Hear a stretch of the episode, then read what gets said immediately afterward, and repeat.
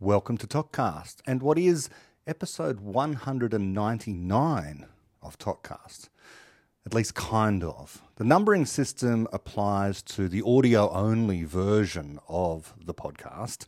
And unfortunately, the ordering there, it's recently been brought to my attention, is out of whack. It's out of line with what appears on YouTube. In particular, there's one episode that I failed to transport from YouTube over to the audio platforms, which means this is really episode 200. It's just that I haven't yet put the audio version of that missing episode onto the audio platforms yet. So this is going to appear in feeds as episode 199. And as I've already promised, there will be something different and special for episode 200. So that missing episode little bit of ToKCast trivia, is going to appear completely out of order, likely as episode 201. Okay, so as Sam Harris would say, that's housekeeping out of the way. Today, we continue with the discussion of one of my favourite chapters in All of the Fabric of Reality, Chapter 10 The Nature of Mathematics. And last time, we got through very little reading indeed, because so much of that chapter has been discussed before when I've talked about the mathematician's misconception, chapter 5 at the beginning of infinity, the reality of abstractions, and a lot of that comes to bear on what appears here in its first, most primitive form in chapter 10 of the fabric of reality.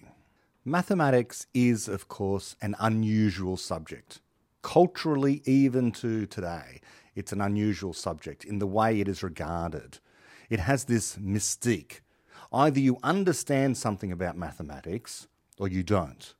And the less you understand about mathematics, the more you kind of regard, at least some people do, the more you kind of regard those who are more and more proficient in mathematics as having a secret kind of knowledge, secret insight into the workings of the world, something that you are completely blind to.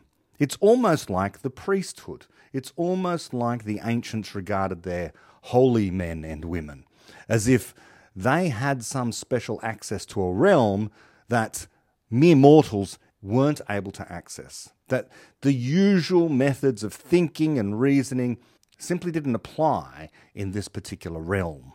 And many people are put off mathematics very early on. It's one of those things that children are forced to do and it also happens to be one of those things for which you are punished if you do poorly at. And so if you make mistakes, well, it's a big deal. It's an error. And errors are not treated particularly well in the schooling system. The only way to learn, of course, is via trial and error, conjecture and refutation. We all make mistakes when we do mathematics, but mathematics teachers in particular are often, let's face it, cruel. They're getting better, but still, they're dealing with a subject which, by its very nature, for almost all people all the time, is dry. And they seem to keep doing things in the mathematics curriculum to make it ever more dry, even for the kids that quite enjoy mathematics. For example, when I was teaching and even when I was learning, I enjoyed mathematics, except when they started putting dollar signs in front of things when we had to calculate the amount of interest that you'd earn over 30 years on a particular loan, how compound interest works, and goodness knows what else. But as soon as those dollar signs appeared, I thought, well, this is boring. I was never in. Uh, firstly, I thought that the mathematics that was being taught was trivial. It's like, well, of course, this is the same kind of stuff. It's still just arithmetic and multiplication and exponentials. Nothing has changed. You're just putting dollar signs there. But now the questions are more boring about how much money you're going to have after a certain amount of time investing it at a particular fixed rate and so on. And of course, when you do encounter a part of mathematics at school that you quite enjoy, you can't pursue it very far because they introduce another topic that you're not quite so interested in. You happen to find calculus quite interesting? Forget about it for a while. We're moving on to circle geometry. And this is what would happen as you move through senior school, for example. And mathematics, more than any other subject at school, I would argue, having both been a student like absolutely everyone else, and also having been a teacher, is the most competitive of all the subjects at school. It's the one where you really decide who's the smartest kid at school. It's the kid who does best at the highest levels of mathematics. And everyone else is judged in comparison to them. They're the ones that are given the greatest praise and the most valuable rewards, and are, of course, promised the greatest success upon graduation because their mathematics skills will open up doors to absolutely everything. Well, yes, of course, it's useful to have mathematics. I quite enjoy mathematics, but there's a limit. And I think everyone who takes on mathematics realizes at some point, except for the extreme cream of the crop fields medal winner type people, that there's always going to be someone better. It's kind of like gymnastics. Everyone can give it a go, but you can recognize that there are truly spectacular performers out there, people doing things that you think you could never possibly do. Or if you could possibly do it, it would just take too much effort to get there. It's the hard slog of learning to do a routine on the pommel horse is too difficult the learning how to do the crucifix on the rings too difficult. It's possible, but who could be bothered putting in so much effort? Well, gymnasts, of course. And so too with mathematics. People can learn this stuff. It's just, well, why? this was my feeling anyway as a physics student. I wanted to know the mathematics that was going to help me do the physics stuff that I needed to do.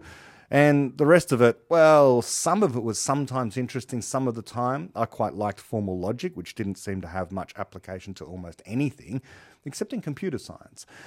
But then, of course, I had to take a whole bunch of things that I didn't really want to do. And this turned me off mathematics and it made it boring. And so I think a lot of science students encounter this. I think one of the greatest complaints from psychology students is the amount of statistics that they have to learn because, of course, in psychology, the measure of a scientific study in psychology is uh, how large your sample size is. Never mind the explanations. Do you have data in order to draw a graph so you can reach some conclusion that you've already assumed somewhere at the outset, no doubt? But whatever the case, mathematicians as a profession have an allure, an allure that is equaled only by certain physicists, perhaps theoretical physicists, and the only other kind of people who have this allure are priests. The people that you go to for deep insight about the nature of ultimate reality, that kind of thing. And as I've mentioned before on this podcast, it's an unusual kind of impulse that our culture happens to have at the moment. That on important moral and indeed international questions, questions about the nature of artificial intelligence versus, versus artificial general intelligence, policy about warfare and thermonuclear devices. All of this stuff is often referred to the physicist for opinion, and now and again the mathematician. but as we will see in this chapter early on, uh, I've only read a little so far in part one. In part two, we're going to get to something like intuitionism. And you'll see here that there is, I would say, a poverty of understanding philosophy at the root of something like intuitionism, something that at least some proportion of mathematicians subscribe to.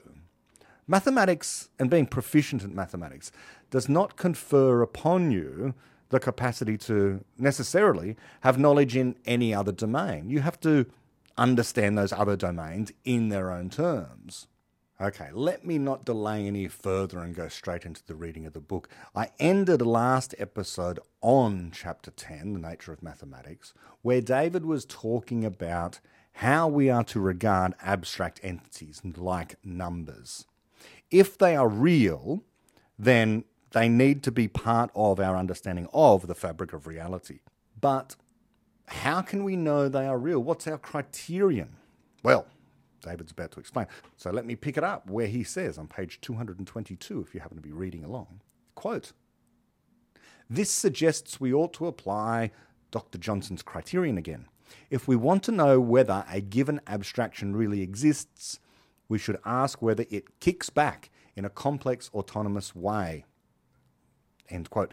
Pausing there. Just so this notion of kicks back in a complex autonomous mode means that something unexpected might happen. It has a reality in the sense that you set up the rules of the system or you come to understand the fundamentals. And then from those fundamentals, emergent structure arises that you can study and you find that it has a richness and it's complex, it's autonomous in the sense that you can't just yourself invent things like what a prime number is. That falls out of your assumptions of what mathematics is, for example, which is exactly the point David's about to make. So he goes on to say, for example, mathematicians characterize the natural numbers, 1, 2, 3, etc., in the first instance through a precise definition, such as 1 is a natural number. Each natural number has precisely one successor, which is also a natural number. 1 is not the successor of any natural number. Two natural numbers with the same successor are the same. Such definitions are attempts to express abstractly the intuitive physical notion of successive amounts of a discrete quantity. More precisely, as I explained in the previous chapter, that notion is really quantum mechanical.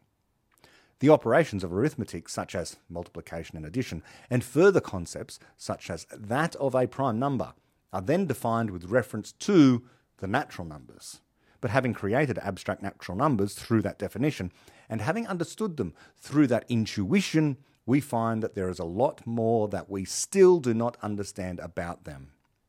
The definition of a prime number fixes once and for all which numbers are primes and which are not, but the understanding of which numbers are prime for instance, how prime numbers are distributed on very large scales, how clumped they are, how random they are, and why, involves a wealth of new insights and new explanations.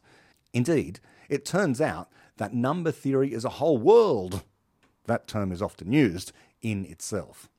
To understand numbers more fully, we have to define many new classes of abstract entities and postulate many new structures and connections among those structures we find that some of these abstract structures are related to other intuitions that we already had, but which on the face of it had nothing to do with numbers, such as symmetry, rotation, the continuum, sets, infinity, and many more. Thus, abstract mathematical entities we think we are familiar with can nevertheless surprise or disappoint us. They can pop up unexpectedly in new guises or disguises. They can be inexplicable and then later conform to a new explanation. So they are complex and autonomous, and therefore, by Dr. Johnson's criterion, we must conclude that they are real. Since we cannot understand them either as being part of ourselves or as being part of something else that we already understand, but we can understand them as independent entities, we must conclude they are real independent entities. End quote. Good. Okay, so being real and existing, I would say, are very similar things. And one way of talking about Dr. Johnson's criterion, and I think this more fully comes out of the beginning of infinity, is do these things appear in our best explanations? And is any explanation ruined by denying their existence? Is any explanation improved by denying their existence? This kind of thing. We say, for example, that if you try and invoke the existence of ghosts, then you violate all sorts of laws of physics. I mean, if this ghost is a thing that requires energy in order to move around, if it's here in the physical world, then where's the energy coming from? What's its energy source? How does it undergo locomotion from one place to another? That's a mystery. That kind of cries out for an answer. And absent an explanation, if you're violating laws of physics, then you're not real. You don't exist. You don't exist because no explanation is required, no good explanation is required in order to explain you. In fact, postulating the existence of a ghost ruins a whole bunch of explanations. It stands in defiance of a bunch of explanations. There are many, many experiments, on the other hand, that attest to the existence of electrons. And when you get to the entire grand theory of the standard model of particle physics, what you then have is the necessity of the electron. The electron exists because it is required to exist by this deep explanation about what matter consists of, what forces are, all this kind of stuff. So, this is why we think and say the electron exists. But on the other hand, there is no deep theory of ghosts that or theory of anything that requires us to invoke the existence of ghosts or unicorns or dragons or any imaginary thing like that. But with numbers, they are required. Our explanations of physics and chemistry, our explanations of mathematics itself, require that these natural numbers exist. No explanation is improved by denying their existence, but every good explanation, especially in the physical sciences as well as in mathematics itself, requires their existence. And so, this is why we say they exist. Something exists insofar as it features in our best explanations. That's it. And when I say something exists, what I mean is we know that something exists. What else could I mean? I can't talk in terms of ultimate truth or anything like that. All I can say is what we know now. What we know now exists. Is there more than what we know now exists that really exists out there? Yes, but we can't talk about that because we don't know about it yet. There may be alien intelligence out there somewhere or other. But at the moment, no theory requires us to postulate alien intelligence out there. Our present theories allow for the possibility, but don't require that intelligent life be out there. One day, those theories might, especially if we are visited. We haven't been visited yet, though. At least there is no good explanation that requires us to think that we've been visited, and so on. David goes on. Nevertheless, abstract entities are intangible. They do not kick back physically in the sense that a stone does, so experiment and observation cannot quite play the same role in mathematics as they do in science. In mathematics, proof plays that role. Dr. Johnson stone kicked back by making his foot rebound. Prime numbers kick back when we prove something unexpected about them, especially if we can go on to explain it too. In the traditional view, the crucial difference between proof and experiment is that proof makes no reference to the physical world. We can perform a proof in the privacy of our own minds, or we can perform a proof trapped inside a virtual reality generator rendering the wrong physics. Provided only that we follow the rules of mathematical inference, we should come up with the same answer as anyone else. And again, the prevailing view is that apart from the possibility of making blunders, when we have proved something, we know with absolute certainty that it is true. End quote. And long-time listeners, fans, of David Deutsch and others who've been listening to this podcast intermittently will know that this is something that stands in stark contrast to one of our deep foundational claims about the nature of reality, which is fallibilism. This idea that error is everywhere, that we can always make mistakes. So, this canard of absolute certainty is forever going to elude us but it's never required.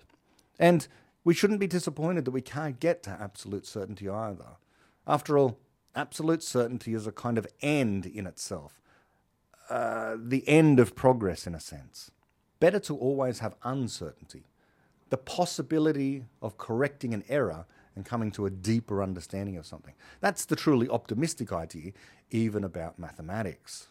But it's true, even to today, the overwhelming majority of mathematics professors, teachers, and students of mathematics will think that mathematics stands apart in being able to reach absolutely certain truth. As David goes on to say, quote, mathematicians are rather proud of this absolute certainty, and scientists tend to be a little envious of it. For in science, there is no way of being certain of any proposition. However well one's theories explain existing observations, at any moment, someone may make a new, inexplicable observation that casts doubt on the whole of the current explanatory structure. Worse, someone may reach a better understanding that explains not only all existing observations, but also why the previous explanations seem to work, but are nevertheless quite wrong. Galileo, for instance, found a new explanation of the age old observation that the ground beneath our feet is at rest, an explanation that involved the ground actually moving. Virtual reality, which can make one environment seem to be another, underlines the fact that when observation is the ultimate arbiter between theories, there can never be any certainty that an existing explanation, however obvious, is even remotely true. But when proof is the arbiter, it is supposed there can be certainty. End quote. So here is this hierarchy that rears its head the hierarchy of mathematics with its absolute certainty, science with something less than certain, and then ideas about all of this stuff, namely philosophy, as being mere matter of opinion. And David will come to that in this chapter. This notion of proof, which David is about to drive a horse and carriages through in this chapter, is often mistaken as being a method for showing something as true. But that's never been the case. And even when I was taught logic at university in a formal sense, at least there the philosophers and even the mathematical logicians would say we're not proving these things true. We're not proving the conclusion true. What we're doing is assuming that the premises or the axioms, the starting points are true, assuming they're true, then a valid proof will lead to a true conclusion. That's a lot of ifs, right? If the axioms, if you're starting suppositions, premises, whatever you want to call them, if they're true, and the rules of inference that you use, the laws of mathematics, if you like, that you follow are themselves also absolutely certainly true and inerrant, then if you make no mistakes along the way, you will get truth at the end. But none of this is guaranteed. That assumes that that whole structure there is hermetically sealed off from the possibility of error, an impossibility. but David's going to get to that. So let's keep going. David says, quote, it is said that the rules of logic were first formulated in the hope that they would provide an impartial and infallible method of resolving all disputes. This hope can never be fulfilled. The study of logic itself revealed that the scope of logical deduction as a means of discovering the truth is severely limited. Given substantive assumptions about the world, one can deduce conclusions, but the conclusions are no more secure than the assumptions. The only propositions that logic can prove without recourse to assumptions are tautologies. Statements such as, all planets are planets, which assert nothing. In particular, all substantive questions of science lie outside the domain in which logic alone can settle disputes. But mathematics, it is supposed, lies inside that domain. Thus, mathematicians seek absolute but abstract truth, while scientists console themselves with the thought that they can gain substantive and useful knowledge of the physical world. But they must accept that this knowledge comes without guarantees. It is forever tentative, forever fallible, the idea that science is characterized by induction, a method of justification which is supposed to be a slightly fallible analogue of logical deduction, is an attempt to make the best of this perceived second class status of scientific knowledge. Instead of deductively justified certainties, perhaps we can make do with inductively justified near certainties. End quote. yes, the poor scientists have to just make do with inductively justified near certainties. But of course, as you will know, if you follow the work of David Deutsch, if you are Popperian, if you have been listening to this podcast, you will know that all of that is just nonsense. This way of thinking about the world, thinking in terms of certainties and induction, rather than conjectured or guessed explanations of the world. This is really what's going on. And we need not start at any kind of foundation in order to deduce our way to the answer to some problem we have. We can start anywhere. We can start in the middle. We can start at the end by assuming this is the theory and then testing the theory against reality. There are all sorts of ways in which to solve our problems, to come up with explanations and make progress. But ever since Euclid, who came up with these early deductive systems of mathematics, which solved deep problems and were very interesting and very helpful for people. The geometry is a wonderful part of mathematics where you can see almost every student goes through this and learns how starting with basic assumptions you can reach some really counterintuitive conclusions this whole point about justifying things it rests upon the idea that what we're really after is not so much explanations, but a truth to defend. That once you have justification for what it is that you believe, then if you are challenged by someone, you can say, I am justified in my belief because of the evidence, or I am justified in my belief because of the mathematical proof, and so on and so forth. Rather than saying, hey, this thing solves the problem, this allows us to make progress, this is the thing that tells us why nuclear energy happens to be safe. We don't need a justification. What we need is the best available explanation. And once we have the best available explanation, it needs no further justification. It just needs no viable rivals. And if it has viable rivals, then we've got some thinking to do and possibly some experimentation. But at no point do we need to fall back upon the justification. We just say, this is the explanation. This is it. This is all we have. So inductively ju- justifying stuff in science was always a fool's errand. Well, okay, so long ago people didn't know much stuff, but now we know better. At, at least some of us do. People who are Bayesian are still trying to say, well, we need to put a number on how confident we are with our assumptions or how confident we are with our theories. But it never needs to be done because if you have an explanation, you have an explanation and it solves your problem. You just talk about the explanation. If you don't have an explanation, you say, I don't, don't know the answer to this. Uh, here are some candidates. Do we need to rank them? No, we can talk about them in their own terms. We can use conjecture and refutation, argument, in order to criticize, use the critical method, which is what happens in real life, of course. You never see astrophysicists arguing Bayesian confidence levels with each other about their favored dark matter models. what they do is they talk about the dark matter models and problems with them. You know, someone says, Well, I think MACHOs explaining massive compact halo objects. These are these planets, like all the, the small stars that might be in the halos of galaxies. That's the dark matter. And then a whole bunch of people come along and say, well, if that was true, then we should be able to see them with present tech, telescope technology. And so other people come up with you know, WIMPs, weakly interacting interacting massive particles. And others say, well, we should have detected these things at the Large Hadron Collider. And so this is a criticism. They don't talk in terms of Bayesian confidence levels. That's just uh, another canard. It's another false representation of what really goes on when scientists engage in proper scientific discussion about potential solutions to known problems. So we don't need to justify things. We need to explain the phenomena which is problematic at any given time. David goes on to say, quote, As I have said, there is no such method of justification as induction. The idea of reasoning one's way to near certainty in science is a myth. How could I prove with near certainty that a wonderful new theory of physics overturning my most unquestioned assumptions about reality will not be published tomorrow? Or that I am not inside a virtual reality generator? But all of this is not to say that scientific knowledge is indeed second class, for the idea that mathematics yields certainties is a myth too. End quote. And that's wonderful.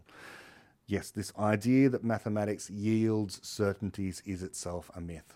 And I like to use the example of, by the way, um, this idea of, you know, how do you know that a wonderful new theory of physics won't appear tomorrow to overturn your Uh, uh, uh, your favorite idea today? You never know that. And this is why, again, if I can pick on Bayesianism once again, even though it's not even relevant to this chapter, but I've always thought to myself, if you were a Bayesian back in 1850, then all of the accumulated evidence thus far over the previous sort of two centuries had been pointing at the fact that Newton's theory of gravity was absolutely true.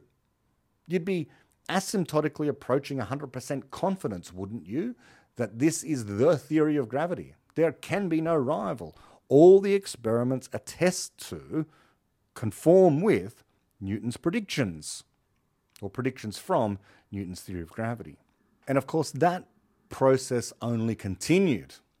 It continued to be the case that almost all observations conformed with what Newton's theory of gravity predicted would happen or should happen under any given circumstance until cracks began to appear. But even then, people would hold out. You know, I often talk about the, you know, the, the, the precession in the orbit of Mercury as being a problem. It wasn't conforming to what Newton's theory of gravity said, but for a long time, people presumed there was going to be another planet on the other side of the sun, you know, in, in, uh, that we could never see because it was on the other side of the sun, orbiting at the same distance as the Earth did.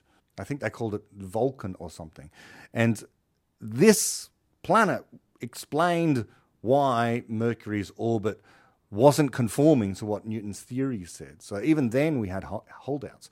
But whatever the case, right up until, you know, the day before Eddington's experiment was actually performed, wouldn't Newton's theory have had the highest Bayesian confidence that it could have? But this has never made any sense to me that the accumulation of evidence, increasing your confidence that this is the correct theory, is always at a maximum. Your confidence is at a maximum immediately before the theory is shown to be false. Because all of the evidence has accumulated to the theory that actually is falsified the next day by an experiment ruling it out in favor of the better theory. But we're here talking about mathematics. So the idea that mathematics yields certainties is a myth too, says David. And so he goes on, quote, since ancient times, the idea that mathematical knowledge has a privileged status has often been associated with the idea that some abstract entities, at least, are not merely part of the fabric of reality, but are even more real than the physical world. Pythagoras believed that regularities in nature are the expression of mathematical relationships between natural numbers. All things are numbers was the slogan. This was not quite meant literally, but Plato went further and effectively denied that the physical world is real at all. he regarded our apparent experiences of it as worthless or misleading and argued that the physical objects and phenomena we perceive are merely shadows or imperfect imitations of their ideal essences, forms or ideas, which exist in a separate realm that is the true reality. In that realm, there exist, among other things, the forms of pure numbers, such as 1, 2, 3, etc., and the forms of mathematical operations, such as addition and multiplication. We may perceive some shadows of these forms, as when we place an apple on the table and then another apple, and then see that there are two apples, but the apples exhibit oneness and two-ness, and for that matter, appleness, only imperfectly. They are not perfectly identical, so there are never really two of anything on the table. It might be objected that the number two could also be represented by there being two different things on the table, but such a representation is still imperfect because we must then admit that there are cells that have fallen from the apples and dust and air on the table as well. Unlike Pythagoras, Plato had no particular axe to grind about the natural numbers. His reality contains the forms of all concepts for example, it contained the form of a perfect circle. The circles we experience are never really circles. They are not perfectly round nor perfectly planar. They have a finite thickness and so on. All of them are imperfect. Plato then pointed out a problem. Given all this earthly imperfection, and he could have added, given our imperfect sensory access to earthly circles, how can we possibly know what we know about real perfect circles? Evidently, we do know about them, but how? Where did Euclid obtain the knowledge of geometry which he expressed in his famous axioms when no genuine circles, points, or straight lines were available to him? Where does the certainty of a mathematical proof come from if no one can perceive the abstract entities that the proof refers to? Plato's answer was that we do not obtain our knowledge of such things from this world of shadow and illusion. Instead, we obtain it directly from the real world of forms itself. We have perfect inborn knowledge of that world, which is, he suggests, forgotten at birth and then obscured by layers of errors caused by trusting our senses, but reality can be remembered through the diligent application of reason, which then yields the absolute certainty that experience can never provide. End quote. So if you go here to my series on on the sources of knowledge and of ignorance by Karl Popper, which is the first sort of few chapters of his book, Conjectures and Refutations, he talks specifically about this. This idea that Plato had of anamnesis, it's called, of us forgetting the perfection of the world of forms and gradually coming to remember some of it over time. it's kind of an inverse, the way that David has explained it there, of what I've often thought of as the reason why people struggle to learn as well later on in life. Many people put this down to, well, the physical hardware of your brain is degrading. So your memory's getting worse, you're thinking more slowly. In other words, you know, your RAM or hard drive is degrading and your processor is also slowing down. Okay, so maybe that's a factor in some cases, but I don't think it's the major factor. Once people start to get above 30, 40, 50, they, some, some, the majority, struggle to do new things. Look at me. I struggle to try and learn new languages, even though I'd like to. I've got a partner who learns new languages, is polyglot, but I am not. I'm the exact opposite. So, what makes the difference? Well, I don't think it's a difference in brain structure. It's certainly a difference in interest. But moreover, my own theory is that you just begin to build up a whole bunch of bad memes, some of which are anti rational. You fear to make errors. You are born, what you have inborn knowledge of, you have inborn knowledge of how to learn, how to conjecture ideas about the world. And young children learn so fast because they are unencumbered early on by lots of anti rational memes. They're not afraid or embarrassed about making mistakes.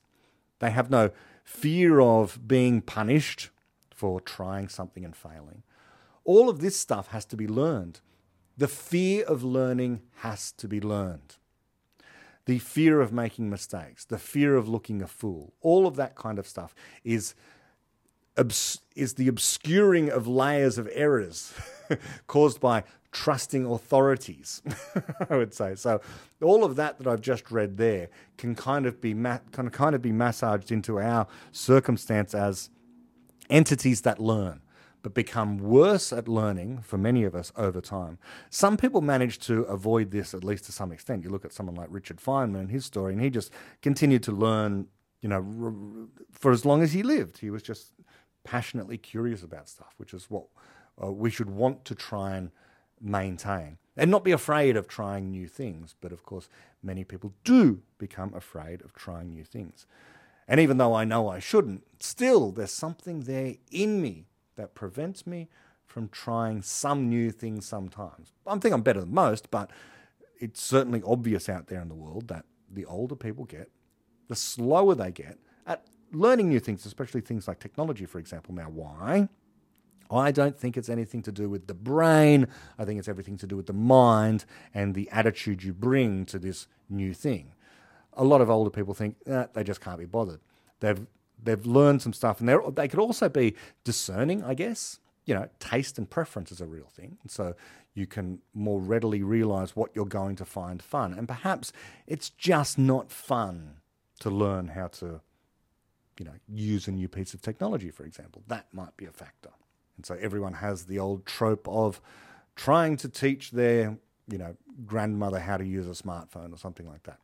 It can be frustrating, but you know, she isn't so much interested in that. And fair enough. She has her own interests. People become discerning. And that young person with the smartphone, when they get older, will also have their own interests. That's a factor as well. But I think the overriding factor is people are afraid to look a fool. And so an older person is more reluctant to take on new technology as it comes out because they just don't want to seem like they're making mistakes and they get bored of it. And who can blame them, given the way that so many human beings are still taught today, punished for making errors when they should be rewarded for having a go. Okay, so let's go back. David has just talked about how, you know, we're We've got inborn knowledge of the perfect world of forms, but it's obscured by layers of errors over time by trusting our senses, and we shouldn't trust our senses. Our senses mislead us. So this is like the opposite to the empiricists, right? Trust your senses; they won't mislead you. Plato's gone in the other direction. Never trust your senses; they'll always mislead you. David goes on to say about this quote. I wonder whether anyone has ever believed this rather rickety fantasy, including Plato himself, who was, after all, a very competent philosopher, who believed in telling ennobling lies to the public. However, the problem he posed of how we can possibly have knowledge let alone certainty, of abstract entities is real enough. And some elements of his proposed solution have been part of the prevailing theory of knowledge ever since. In particular, the core idea that mathematical knowledge and scientific knowledge come from different sources and that the special source of mathematics confers absolute certainty upon it, is to this day accepted uncritically by virtually all mathematicians. Nowadays, they call this source mathematical intuition, but it plays exactly the same role as Plato's memories of the realm of forms. End quote. Yes, there we go. So, in mathematics, it's thought well, once you've proved something, you can't possibly have made a mistake there because it's proven. And if all the mathematicians converge on the fact that this indeed is a proof, well, then that's the end of the story. On the other hand, the scientist is always open to, as David just said earlier, the new upstart coming up with a theory tomorrow that's going to overturn whatever grand theory you've had your faith in for the last few generations, let's say. That's always a possibility. But no one's going to come along tomorrow with a disproof of Pythagoras' theorem. It's proved, it's proved in 300 different ways. That's it. We get that from mathematical intuition. It's absolutely certain. Now, of course, David is putting this argument in its strongest form so that he can show you it's flawed. We'll get there. Might not get there today, but we'll get there eventually. Let's keep going. David says, quote, there have been many bitter controversies about precisely which types of perfectly reliable knowledge our mathematical intuition can be expected to reveal. In other words, mathematicians agree that mathematical intuition is a source of absolute certainty, but they cannot agree about what mathematical intuition tells them. Obviously, this is a recipe for infinite, unresolvable controversy. Inevitably, most such controversies have centered on the validity or otherwise of various methods of proof. One controversy concerned so called imaginary numbers. Imaginary numbers are the square roots of negative numbers. New theorems about ordinary real numbers were proved by appealing at intermediate stages of the proof to the properties of imaginary numbers. For example, the first theorems about the distribution of prime numbers were proved this way. But some mathematicians objected to imaginary numbers on the grounds that they were not real current terminology still reflects the old controversy, even though we now think that imaginary numbers are just as real as real numbers. I expect that their school teachers have told them they were not allowed to take the square root of minus 1, and consequently, they did not see why anyone else should be allowed to. No doubt they called this uncharitable impulse mathematical intuition, but other mathematicians had different intuitions. They understood what the imaginary numbers were and how they fitted in with the real numbers. Why, they thought, should one not define new abstract entities to have any properties one likes? Surely, the only legitimate grounds for forbidding this would be that the required properties were logically inconsistent. That is essentially the modern consensus, which the mathematician John Horton Conway has robustly referred to as the mathematicians' liberation movement. Admittedly, no one has proved that the system of imaginary numbers was self consistent, but then no one had proved that the ordinary arithmetic of the natural numbers was self consistent either. End quote. So, even to today, the terminology is confusing. The calling them imaginary is silly. They're not imaginary, they're just as real as real. It's just a quirk of history. Today, although the word imaginary is still used for, you know, the square root of any negative number, minus one is i, the square root of negative two, negative three, and so on, we more often talk about complex numbers, which is the superset of the real numbers. Uh, the real numbers are just a subset of the complex numbers. The complex numbers are written as uh, i a plus ib, a plus ib, where the ib is the imaginary part, and so you can but A is the, the, A and B are real numbers. And so you, you can write down any real number, any real number, as a complex number. But your B will be zero, that's all. And complex numbers with imaginary parts are used in physics all over the place. They're used in electrical engineering, for example, and quantum theory, among many other places as well. So yeah, it's just a misnomer, and it's unfortunate. because people really do think that just because we've called them imaginary numbers, that therefore that means they really are imaginary, not real. no. You know, but this, this debate goes all the way back to well, Pythagoras himself, you know, like Pythag- the Pythagor- some Pythagoreans, purportedly, so the rumor goes, refused to accept irrational numbers. Again, another poor term, rational and irrational. But you know, in this case, rational means can be written as a fraction, okay? p over q. Um, you know, 1 over 3 is 0.3 recurring. But the square root of 2, okay, which is the length of the hypotenuse of a right angled triangle where the two isosceles right angled triangle where the two sides are one and one like this well the length of that hypotenuse is the square root of 2 and the square root of 2 the decimal expansion goes on forever where the numbers don't repeat and so this is the first such irrational number people thought those weren't real so we go through these you know uh, periods in mathematical history where people deny the reality of certain abstractions, certain numbers. Okay, let's keep going. We'll read just a little more and we'll call it a day here. David goes on to say, quote, There were similar controversies over the validity of the use of infinite numbers and of sets containing infinitely many elements, and of the infinitesimal quantities that were used in calculus. David Hilbert, the great German mathematician who provided much of the mathematical infrastructure of both the general theory of relativity and quantum theory, remarked that the literature of mathematics is glutted with inanities and absurdities which have had their source in the infinite. Some mathematicians, as we shall see, denied the validity of reasoning about pure infinite entities at all. The runaway success of pure mathematics during the 19th century had done little to resolve these controversies. On the contrary, it tended to intensify them and raise new ones. As mathematical reasoning became more sophisticated, it inevitably moved ever further away from everyday intuition. And this had two important opposing effects.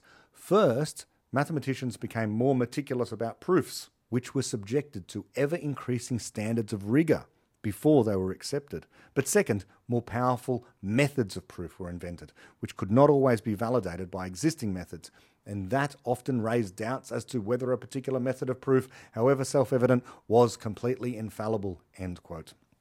And so there we have the first hint here that even within mathematics, once the mathematics becomes sufficiently complex, hard for people to follow, how can you have absolute certainty that an error hasn't crept in somewhere.